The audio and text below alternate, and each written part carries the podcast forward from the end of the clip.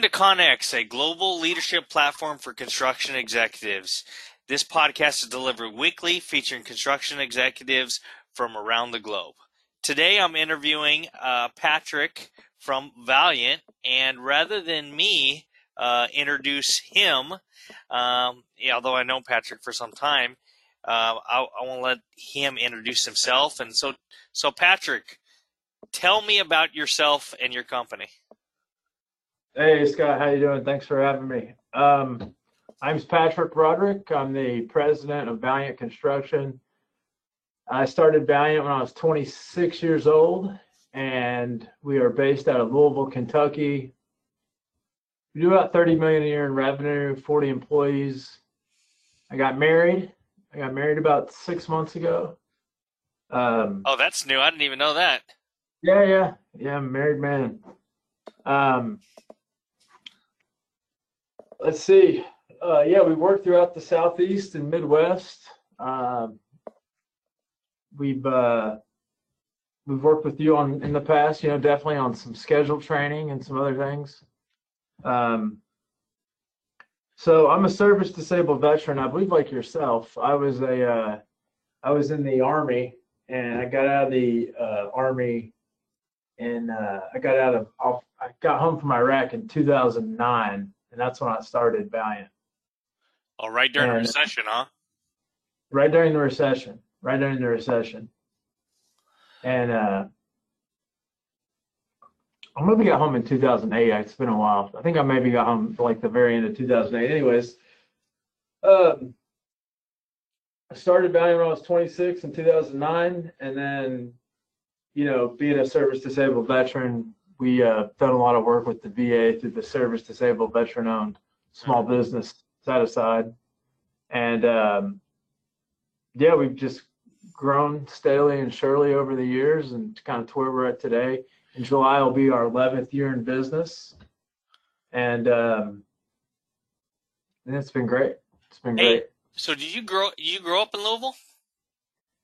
I grew up in southern Indiana in Floyd's Knobs, Indiana, which oh, okay. is uh, it's kind of like a suburb right outside Louisville, small small town. Did uh, yeah. so? What what got you to join the army? Uh, well, primarily I was a senior in high school for 9/11, mm-hmm. so I, I was uh, you know in school on September 11th, and uh, at that time a lot of my buddies were joining the military, and a lot of them were doing the National Guard thing, which that's what I did and uh, ROTC in college, and you know wanted to, you know, like like any young man, I wanted to do what my friends were doing, and I also had the you know the patriotic sense, and also at that time needed to get my college paid for, and uh, it seemed like a a good thing to do. Super super glad I did. It was best. I think if I had one, the single best decision I ever made, it was definitely. Uh, joining the army and doing ROTC. You know, it is funny how it it takes you from being like an 18 year old boy to a 18 year old man really quick. You know, um, you learn things like, hey, mommy and daddy are now the Uncle Sam, and they can throw you in jail if you don't show up to work on time.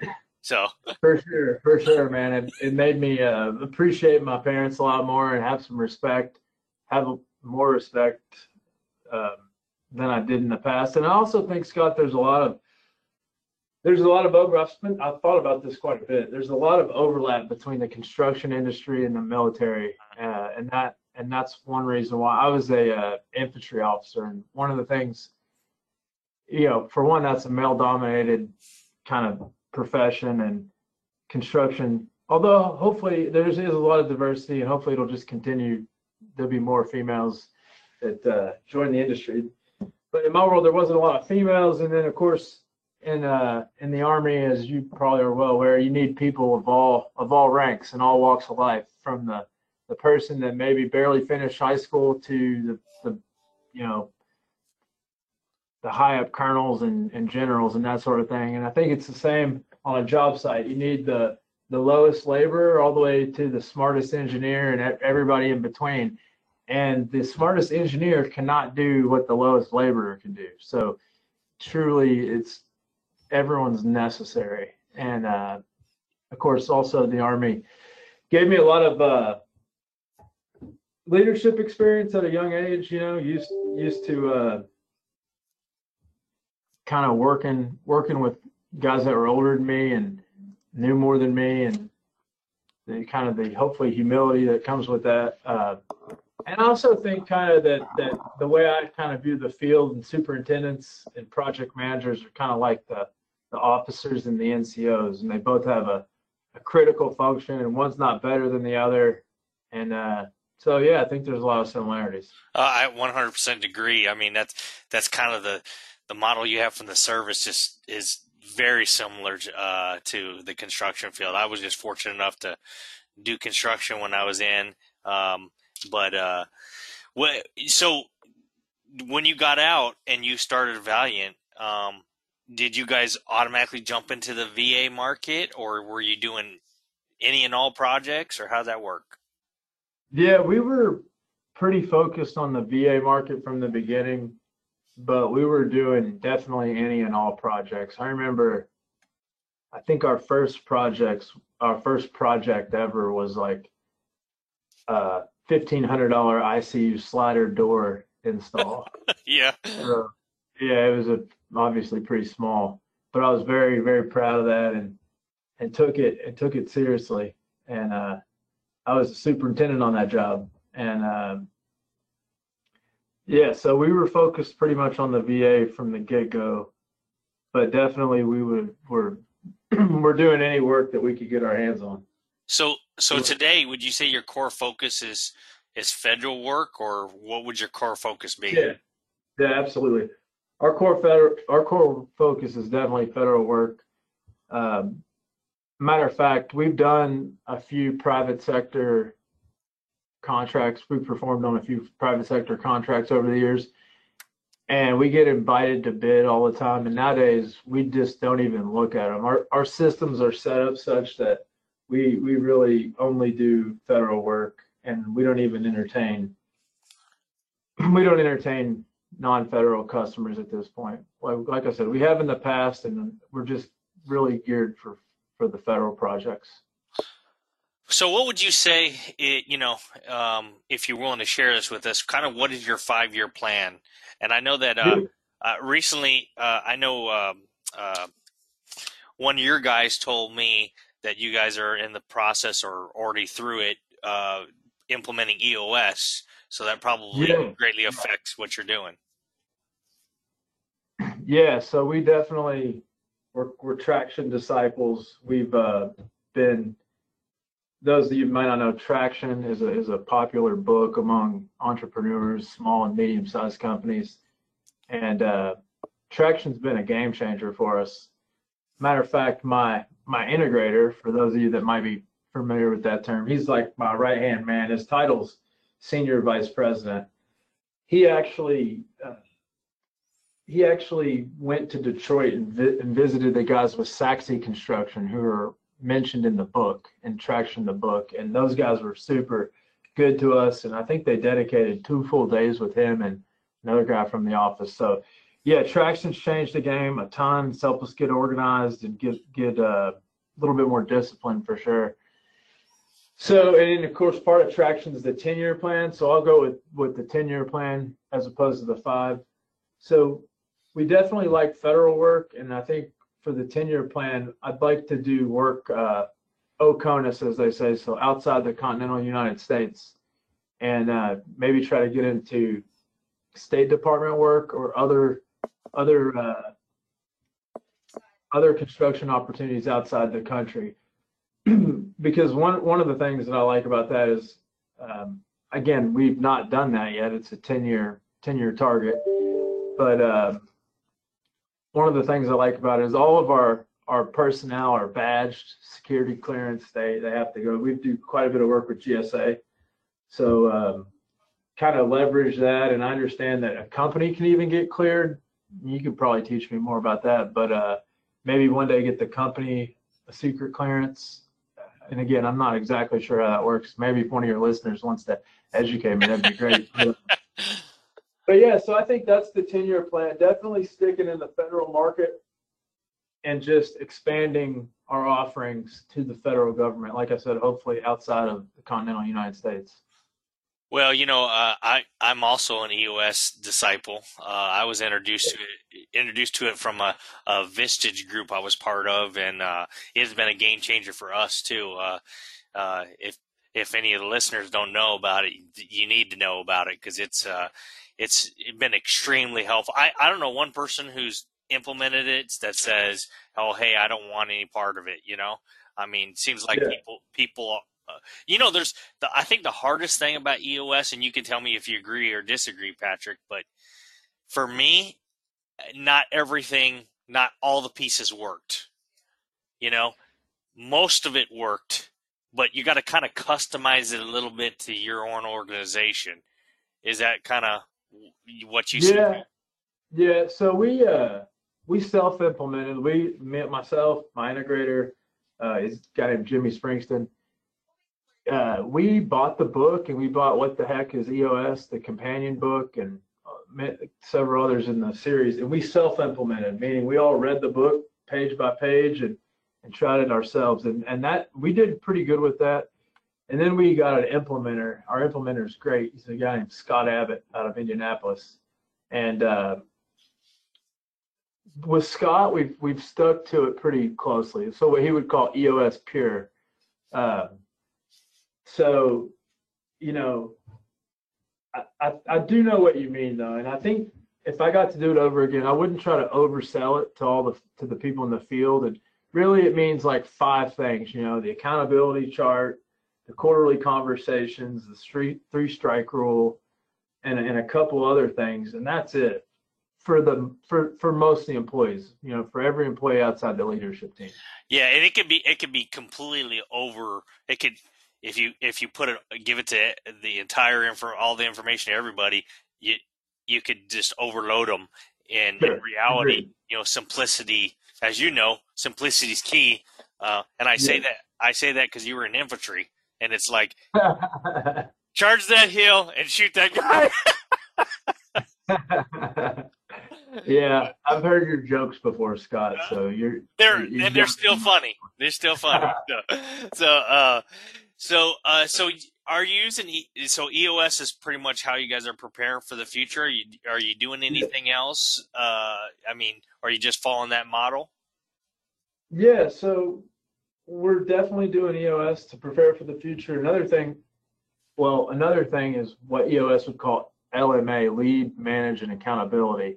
So one thing we're doing to prepare for the future is try to get everyone uh, some LMA LMA experience because that's that's really something that you just have to you have to practice it and do it to get good at it. Because uh, it's tough to hold people accountable especially if they're your colleagues and your friends and you want to try to let them slide but I think that's a that's a skill. And also getting used to being held accountable and just knowing that it's not the end of the world that hey I'll, you know I, maybe I didn't do this correctly but now now I know and I'll do it better the next time so that, and then also we have a, a, a, a big initiative called Valiant University, which is just um, where, depending on what role you're in, role you are in, you would get trained on certain aspects of the businesses we think are critical for that role's success. And one of them uh, is scheduling, which you have helped us a lot uh, with that over the years. So scheduling, I think, is very important, and that's uh, the videos you made for several years ago are kind of like one of the Valiant 101 scheduling classes that make up Valiant University. So I think that's a big, a really important thing for us for the 10-year target because we have a very specific way that we like to approach our projects. Uh, we you know we call it the Valiant way, straight from traction. But mm-hmm. we've got bid well, start well, build well, and close well. And each one of those phases of a project means something specific to us.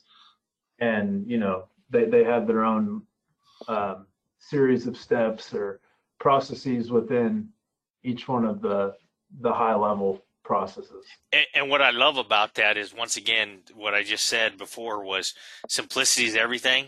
And if you can break it down, you know, I mean, we have three core values, and that's do the right thing, do it with urgency, and be the gold standard. And if you can do, you know, and, and that's so important to be, you know, I think that majority of your job as a executive in construction, or whether that's be president or senior vice president, is making the complex simple, you know, and uh, you know, and it, it and uh, that sounds like you're you're doing that. So what you know, what significant event have you have you felt has shaped your business model that you had today? Uh, well, definitely difficult projects.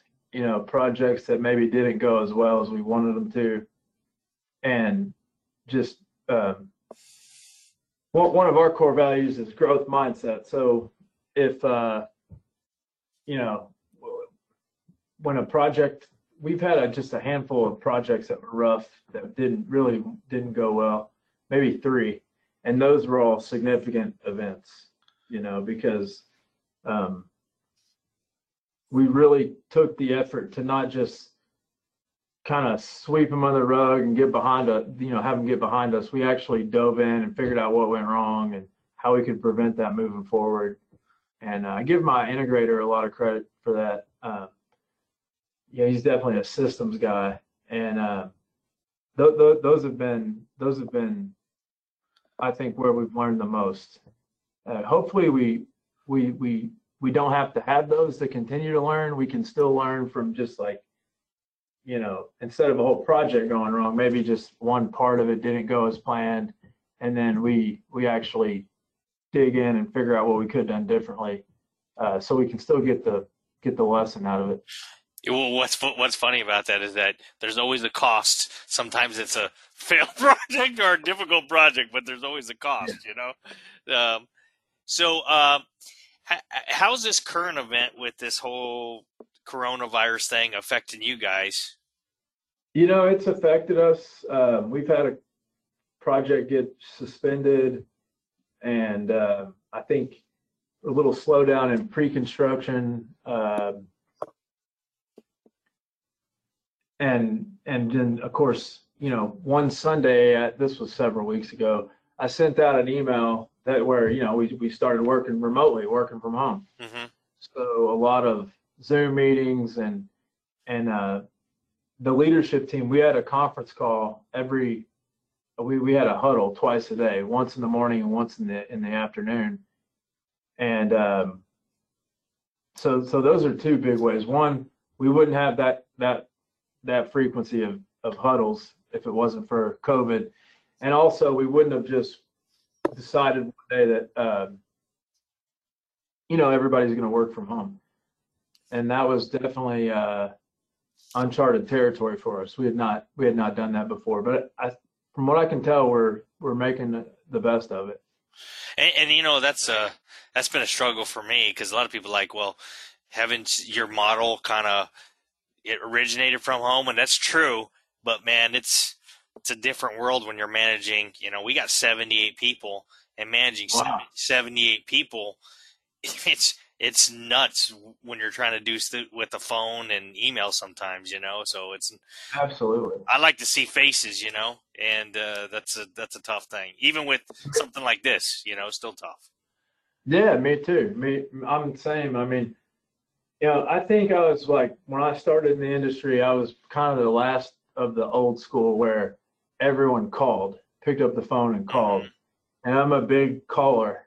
As a matter of fact, I call Matt quite often if I have a question. You know, your guy Matt. Yeah. And uh, um, I'm a big caller, and I think that these uh, the the younger the kids that are even younger than me, they have a tendency to email or text. And I'll, i got a, a great tip for your listen, listeners that my favorite architect taught me when I was managing projects. And, and that is this architect, he would, uh, before he would reject my submittals, he would call me and um, say, Hey, I'm rejecting your submittals for this, that, or the other thing. And then, uh, of course, when I saw it in my inbox, it wasn't as it wasn't as jarring. I didn't get as aggravated because we had had the conversation before. So the, the, the, the tip is to anytime you have a sensitive matter or something that, uh, you know, it's always best to give a call just instead of just sending that email and letting it fly. Oh no, that's that's that's really good advice because it kind of kind of take the sting out of it. On top of that, email doesn't have tone, and we all know that that's tone is everything, you know. So, um, so personally, what what skills and ability do you think have helped the business over the years? And I know that's tough to say because it makes you kind of brag on yourself a little bit, but I think it's helpful for other people to know. Well, I think sometimes your your greatest strength can be your biggest weakness. So I'd say that uh, one thing that helped the business was I, have always been super hands on, and that that that that definitely helped in the early, you know, in the early days. Um, but of course, after a while, when you have good people and systems, when you're super hands on, that can quickly turn into micromanaging. So uh, I still think being hands on is is important, and um, getting to the job sites. I, I, definitely try to get to the job sites as much as I can. I think the the guys in the field. Uh, well, I think the superintendent is the you know all roles are important, but if I had to pick one, I would say the superintendent's the single more most important role in a construction company. And I've always thought, if, since I do believe that, uh, that it's important for me to get some face time with those guys. And being spread out over the Midwest and Southeast, you know, while we do have quarterly meetings where we we bring everyone into the office, at least we had our first virtual quarterly meeting a couple weeks ago. But uh, I think that's important is to get out to the field and and check in with those superintendents and see what they're up to and and learn from you know um, as far as uh, st- uh, you know strengths of your company what would you say the strengths of your company altogether so i would say uh, seasoned professionals seasoned professionals so we we we try to hire the top talent and we we pay above market we use PayScale to actually prove that it's not just I think we pay above markets. We actually have objective data from a third party. Mm-hmm. Uh, so seasoned professionals, uh, solution focused. That's a that's a really big one. Um, what I mean when I say that is, if we if we submit an RFI, we want to we want to try to provide a solution with that uh, that that the architect or the owner can think about. Um, we we didn't want to just throw our hands up and act like act like we're just robots, just blindly following the drawings, even if it's if it doesn't make sense. So we try to be solutions focused, look out ahead, and uh, uh, so solutions focused, seasoned professionals, and uh, schedule driven. We we pay a great deal of attention to the schedule with our monthly updates and uh, with our short-term interval, interval planner, which we call a foreman schedule. So the foreman schedule uh, nest under the critical path method schedule. And then we call it the foreman schedule because the idea is that the superintendents distribute that to the foreman so that the foreman on their job site understand where they're supposed to be working this week, next week, and they can plan accordingly. We, you know, we want to really, we want to control the job. So uh, one of my old mentors taught me this, and I say it a lot. It's uh, project managing. We don't need any project witnesses. I mean, I could go sit in a trailer and project witness the thing unfold in front of me, but we want we want people that that manage the fire out of the job, and one way we do that is with the with the foreman schedule. That's a I I, I like that uh, project witness. I, am going to use that in the future, Patrick. I'll give you credit every yeah. time. So you can uh, give me credit. Actually, uh, I have to think of who told me this. Someone taught me it years ago, but uh, what yeah, would we you, don't. What would you say if you had to say personally and professionally? What are some of the biggest? You know, I use the word failure. Somebody don't like the word like to use that, but what what were your some of bigger biggest failures and biggest successes, both personally and professionally? So one one failure that yeah, I mean, why not use the word failure? It's, I, I failed at this, so it's okay. It is what it is. Uh, uh, probably like three years into it, I got the bright idea that we should start a masonry restoration division. And it was a colossal failure. And the reason that it failed was because I didn't I didn't plan it out. I just went strictly based on my gut and you know, I went I paid the expensive tuition to learn that lesson the hard way that you know being kind of an entrepreneur and and having a higher tolerance for risk, I, I, just thought we could go for it and make it happen, and that just wasn't the case. And uh, you know, I learned that hey, when you when you want to do something big, especially something as big as starting a new division, you really need to think it through and have a plan and know what you're going to do and and just apply some analytical rigor to that. So uh, that was a that was a pretty pretty big failure. That was that was a while back, but I still remember it. So, um, yeah, and then successes, I think, is uh, one of the things that we've been pretty good about is just patience, you know, and we've also been really good about uh, staying staying debt free. So we call it financial freedom. I mean, that's that's uh we all of our jobs require payment and performance bonds. So we have uh, we have you know adequate bonding because part of being the service disabled veteran owned small business is keeping our our revenue let's say under 40 million on, as a five year average. So we want to be the big fish in the small pond, and you know pursue the larger five to 15 million dollar projects that are out there, and that requires us to have you know, plenty of bonding capacity. So because of the bonding man's requirements, we've always stayed debt free. And I think that's definitely been one of our successes. So if you were to give any, you know, somebody that were to come in your company uh, and they say, hey, I want to eventually roll into an executive level position, what personal advice would you give them and what professional advice would you give them?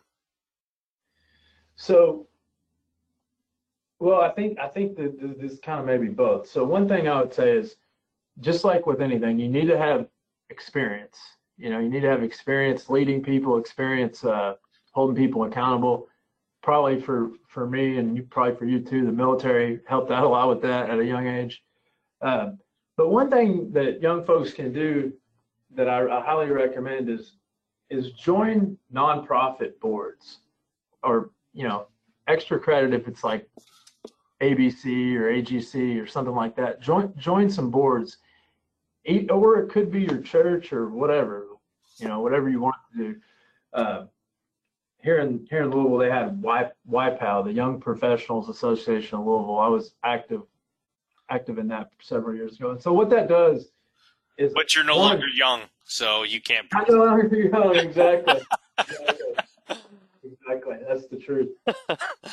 So yeah, so what that does is uh, it gives you the chance to you know practice peer-to-peer leadership, which we all know is perhaps the most difficult type of leadership because if you're leading a nonprofit board, uh, no no one has to be there, right? So you can polish up your leadership skills skills that way. Another thing that I still do is uh, me and a good friend of mine we uh, we lead the blackjack tent for the St. Joe's Orphanage here in here in uh, here in Louisville. And you know, again, it's a it's a large event. It's it's a pretty good, massive undertaking. But for young folks, if they just get that experience outside of the what they might say the normal company channels, then they can take that to their boss and say, look, I'm on this board. I led this, you know, I led this painting of the school, and here, you know, you. I think that's really important. Is that people think beyond okay, well, how can I get, if you're right out of college, you might not get a leadership role at your company, but that doesn't mean you can't get leadership experience many, many other ways. Well, that's good. That's some real good advice, and it, it, it it's incredible every time I, because you know we we kind of standardize the format for this at least for the for for a while, and every time we go into one of these uh, podcasts, I always think I've heard everything that needs to be said. You know, because I've done them all and I've heard everybody talk and I, have heard of Larry Blackburn and you know and David Dean and uh, I've seen heard these people, but every time I walk through this, I always keep a pen handy because I always write the write some of these down. So I, I appreciate the input. I like, by the way, I like your idea about we do a huddle in the morning, but we do don't do a huddle in the afternoon, and that's probably important to do two a day given the environment we're in. Yeah, so we did we did two huddles a day for the first four. Starting this week, we just dialed it back to the afternoon only. Hmm. So yeah, but I mean, it was great. I I was telling Jimmy, my integrator, that uh, I really felt connected with the team. It was it was quite nice, you know. Everybody's working remotely and still able to feel more connected than ever. And it, we actually, I think that we're going to take some of this, you know, and do it on uh, on Monday morning, and because uh, that's one thing we do every every Monday morning now is we all get together and everybody gets to see each other's faces on you know on the GoToMeeting, and it's kind of nice to kick off the week that way. So. So uh, we're going to move on to the speed round here, and this is a from a one to ten basis. Uh, 10 being the most important, 1 being the least important. We're going to go through different topics, and you can explain or you can just give a number and they could all be tens. You know, a lot of people think I gotta I gotta prioritize these. No, they could all be tens if you want. So we'll go ahead and start with scheduling.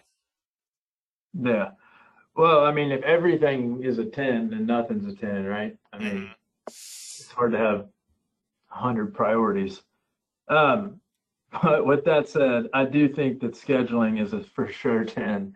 Um, like I told you, for our company, I mean, we're schedule driven uh, I just don't so I just don't see how you you finish a job on time without a without a good accurate schedule. And of course, it's got to be more than the, a piece of paper. And you've got to set the tone with the schedule from day one. You can't just halfway into a job go tell your subs that now we're going to start adhering to a schedule. It doesn't work like that. So you got to be consistent uh, with the scheduling message. So I think scheduling is number one for sure or 10. Okay. Top of my list, top priority. Estimating. Yeah, I mean, this is it's tempting to give everything a 10, right? Because if you have a bad estimate, then the best schedule in the world is not going to help you. So, you know, estimating is obviously very important. Um, yeah, I, I mean, particularly I think it's good. It's it's important to get adequate subcontractor coverage, and I think it's also really important to work with subs that you've worked with in the past and build on those relationships, and they kind of know the expectations around schedule and so forth. So, um, yeah, I mean, you you estimating is very important. Let's say an eight. Okay, contract administration. Now, I always I mix these up because uh, I shouldn't say mix them up, but I, I sometimes does, don't put this as a caveat. I talk about contracts and I talk about administration of the contract. So, can you kind of touch on both of those? So, contract administration to me means, um, you know, issuing your subcontracts, um, you know, keeping billing the owner appropriately, paying your subs promptly. Um, that that's another thing when it comes to, to to paying our subs. One of the things that I say, I, I don't know how I'll ever prove this, but I like to say we're the fastest paying GC in the country because our our owners pay us promptly. You know, usually if we bill when we bill by the end of the month, we can usually be paid by the let's say the 10th or 12th, and then we can pay our bills you know, 30 days after receiving their invoice, if everything's done correctly. And so, um, yeah, I mean, contract administration, I mean, all these things you have are important, you know, that's, you've got some, that, that, that's important. It's important that you're good in the office and the field. So a lot of times you can, you can be good at one or the other. Maybe great at building stuff, but your paperwork's not so great. And it's, it's really important for the work that we do that we uh, are exceptional in both areas. What so about? I would give, yeah, I'd give it a seven. Let's say. What about contracts? The actual contract itself, whether it's a prime or a subcontract. Okay, so we work exclusively as a prime, so our contracts are going to be with the government, and the you don't have a lot of. I mean, you can't go through and strike the government's contract, strike out things you don't like. So I think it's important to know what you're signing, obviously. And um, when it comes to contracts with your vendors, yeah, I mean that's obviously critically important. I think what you've got to do there is uh, have a detailed features of work, which you know, and you try to capture uh, all the all the items that are are kind of gray areas, if you will.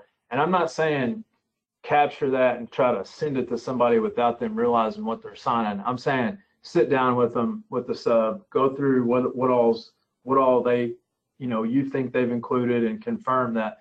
We're, we're really big on we don't want any free work, meaning we don't want work that we're not paying for, but we don't want any free we don't want to give any free rides. We want to get what we pay for. And uh, so yeah, I mean, when it comes to to the subcontract, I think what the key part there is just knowing exactly what you're buying and what you're not buying. You know, we don't do the whole, you know, all electrical per the plans and specs. I, I think that just sets yourself up for for a, a, fight and just a bad job. I think. Mm-hmm. What about you? Didn't give me a number on contracts.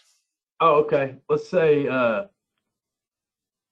well, I think the features of work is, is critical. I'm going to say with specifically as it relates to the features of work for the subs, I'm going to say um, I know why everybody gave everything a 10. Uh, yeah, that's, that's a tough thing because they're all important. Say, I'll say an eight. Okay. Uh, what about design? So it's going to be different whether it's design bid build or design build. Um, but the design is obviously very important. I mean, we'll, we'll go with design bid build because when it's design build, you know, the architect works directly for us and it's uh it's our responsibility. So it's it's maybe of higher importance that it's correct. But with a design bid build, I think what's most important with the design is that you get your superintendent on site 30 days early, or maybe even more if you have the time, and you have him conduct a detailed pre-alteration survey to just field verify uh, what's in the de- design documents. I'm, I can't tell you how many times, and I'm not throwing architects under the bus because what happens is a lot of times they get outdated as-built drawings and then their their designs are based on these outdated as-built drawings.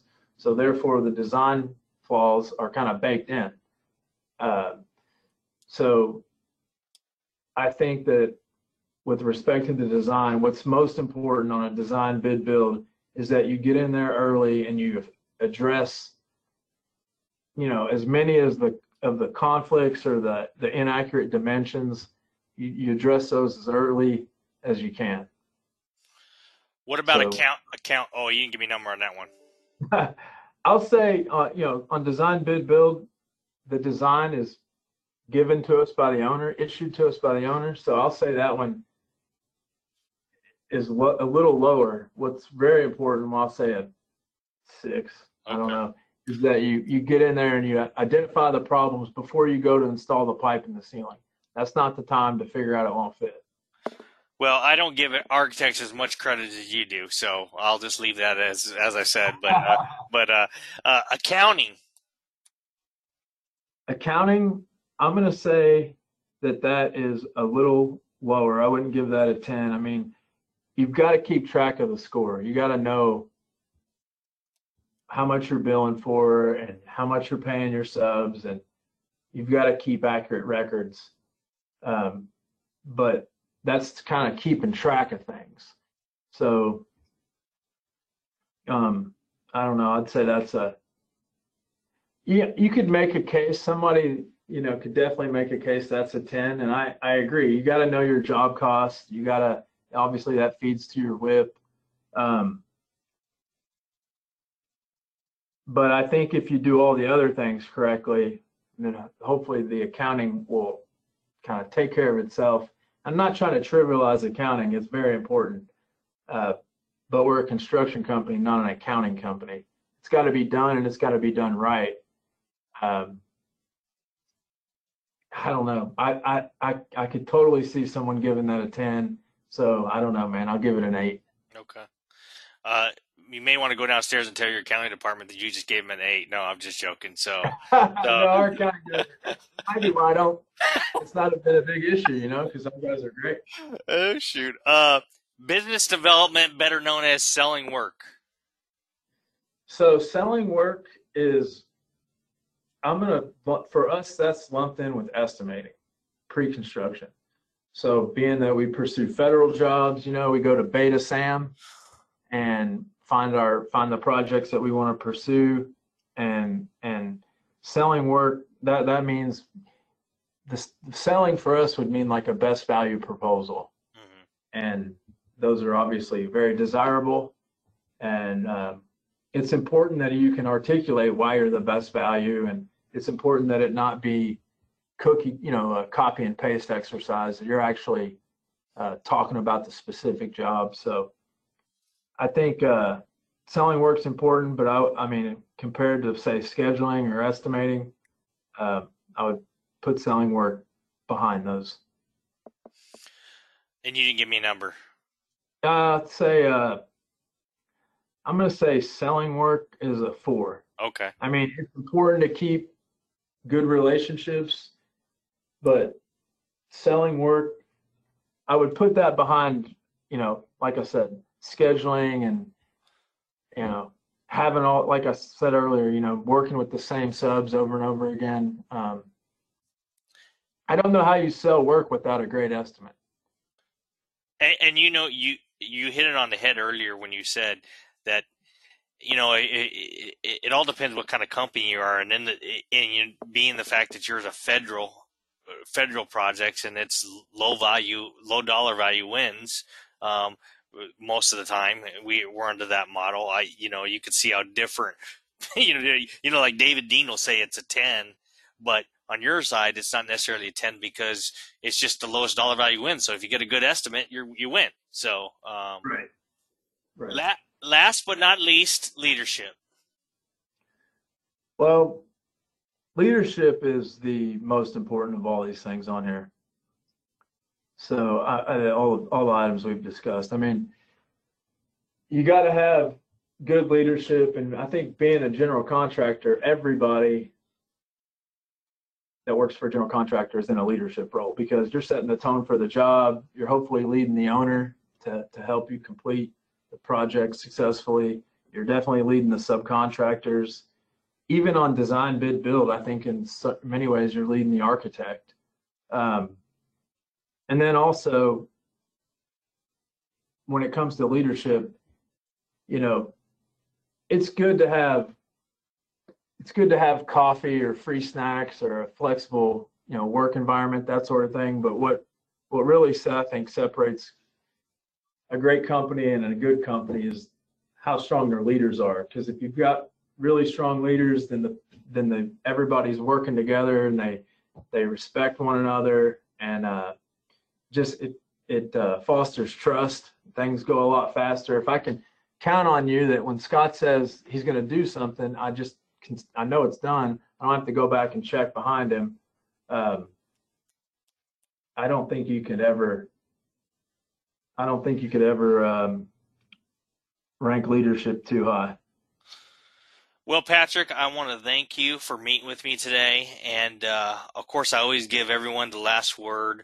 Uh, but I do want to say before we go, um, me, your company and my company kind of started around the same time frame. I was about 2007 ish. Uh, and uh, during tough times, during when we had tough times back then, different environment, but the same kind of results. Uh, so uh, I've seen your company grow, and I've also seen you grow from that old cruddy building you used to be in. so, and uh, to where you are now, and uh, uh, you know, and uh, we we've had similar employees at times, and we've known some people, and I've got to know some good people with Valiant, and and it's just been a it's been a good relationship altogether. And being that you guys are in our same market, we have a lot of similarities in that. So uh, I thank you for for uh, and I thank you for for uh, uh, having the friendship. And I I do want to say uh, you should be proud of Valiant as a company and uh, of yourself. Uh, and I know you you don't hear this, especially as a as an executive or an owner of a company, but it takes a lot of sacrifice and a a lot of things that you know a lot of sacrifice on your own part a lot of things like uh, keeping your mouth shut sometimes and doing some things you don't don't like doing to get it to grow and you've done that and i've uh, and and probably one of the toughest markets there is and that's my that's my own personal opinion but i've been in a lot of dark markets and i can tell you the federal market is tough to do work in. So uh, so i commend you for that. And as i said i want to give you the last word patrick. Well scott thanks for having me. Um, yeah, I, guess we've been working together for I don't know six, seven years maybe, mm-hmm. and uh, it's been great. Um, I I just uh, I love the industry. I can't say enough good things about the industry. I, I just think it's wonderful, and um, yeah, I'm I'm glad that you had me on, and uh, I'm gonna definitely subscribe to the podcast and uh, look forward to hear look forward to hearing what uh, other folks think about these topics. Well, once again, thank you, Patrick, and uh, to the to the audience. Uh, come back next week for another Connex podcast.